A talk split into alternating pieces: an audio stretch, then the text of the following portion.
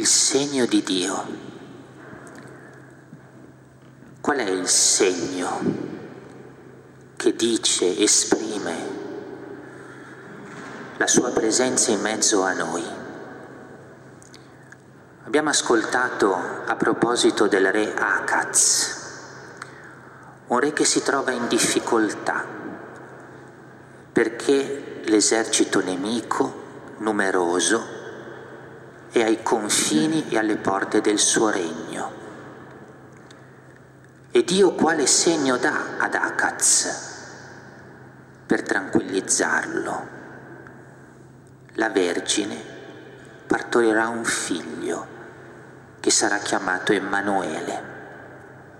Il segno che Dio dà al re è un bambino, un bambino che non serve alla battaglia, un bambino che non serve per la difesa, un bambino che è inerme. Com'è possibile? Che segno è? Ma Akaz riceve questo segno. La Madonna, il Messia è atteso, Dio verrà finalmente a liberare il suo popolo. Qual è il segno di questa liberazione, di questa salvezza, di questa vittoria definitiva. Maria diventerà madre di un bambino, di nuovo il segno del bambino. E questo bambino dovrà portare libertà, salvezza, vittoria rispetto ai mali del mondo, il peccato, la morte, le tragedie del cuore dell'uomo, il segno di Dio è il bambino.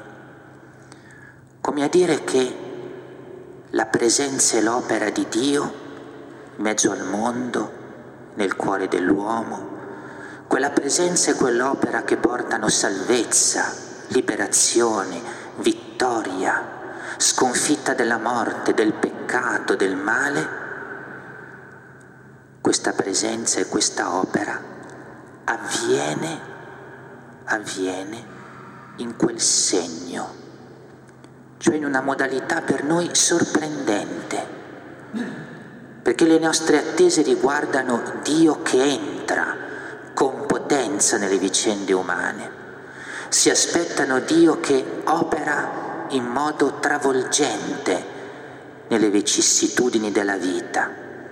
E invece no. Egli viene ed entra con la delicatezza del bambino, perché egli desidera stare in mezzo a noi in quella delicatezza dell'amore che si sprigiona dal segno del bambino.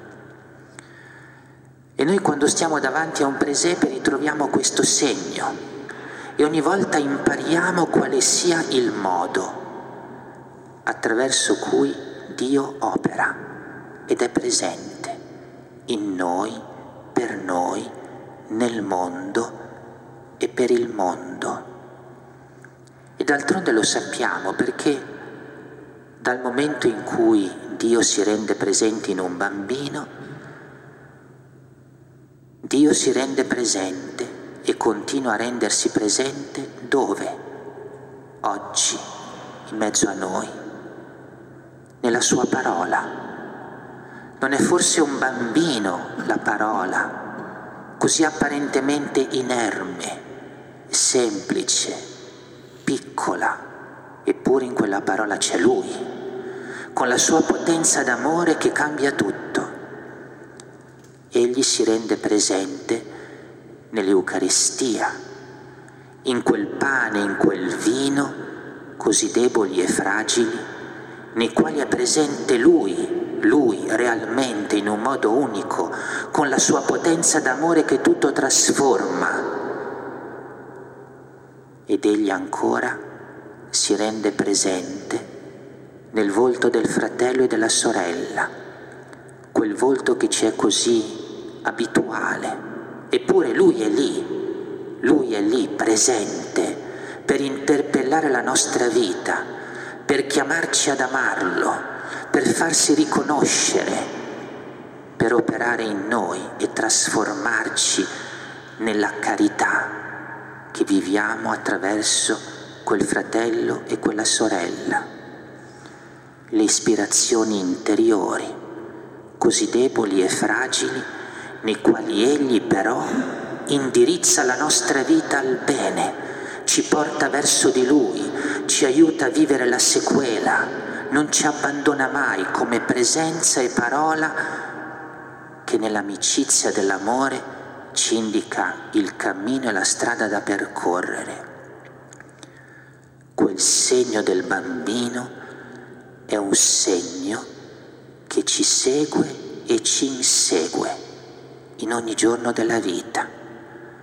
Quel segno del bambino che è la presenza inaudita e inattesa di Dio in mezzo a noi continua con la inesorabilità di un amore che non abbandona mai.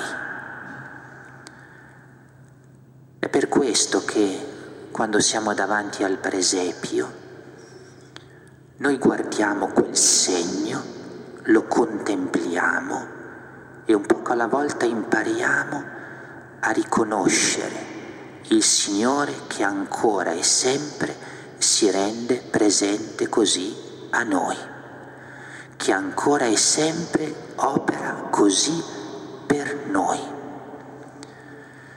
E capiamo anche perché forse il personaggio più bello e più significativo del presepio è colui che rimane pieno di meraviglia e di stupore, con l'incanto nel cuore davanti al segno del bambino. E ci ricorda che la vita della fede è una vita di incanto, è una vita di quotidiana meraviglia, è una vita di sorpresa che non finisce mai, perché è l'incanto, la meraviglia e la sorpresa di chi si accorge che questo Dio onnipotente, santo, creatore dell'universo e di tutto, si è fatto nostro redentore, salvatore e liberatore nel segno del piccolo e del bambino e che continua ogni giorno della vita a farsi presente, a farsi riconoscere, a operare così nella piccolezza del quotidiano, in quel suo venire fragile, fedelissimo, attraverso il quale viene a noi, ci trasforma, ci cambia, ci salva.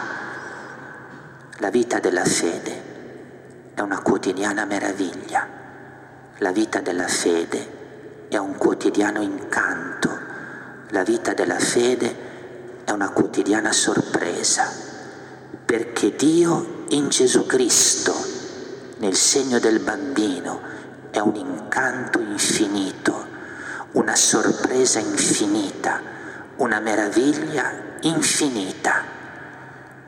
Quest'oggi la nostra novena possa essere per noi un vivere così la nostra giornata portando negli occhi e nel cuore il segno del bambino, portando negli occhi e nel cuore la meraviglia, l'incanto e lo stupore, portando nel nostro cuore quella presenza e quell'opera che il Signore fatto bambino oggi ancora presenterà a noi nella sua parola, nell'Eucaristia nei fratelli, nelle ispirazioni del cuore, nei fatti semplici della vita, nei quali egli tratteggia il filo d'oro del suo disegno d'amore per ciascuno di noi.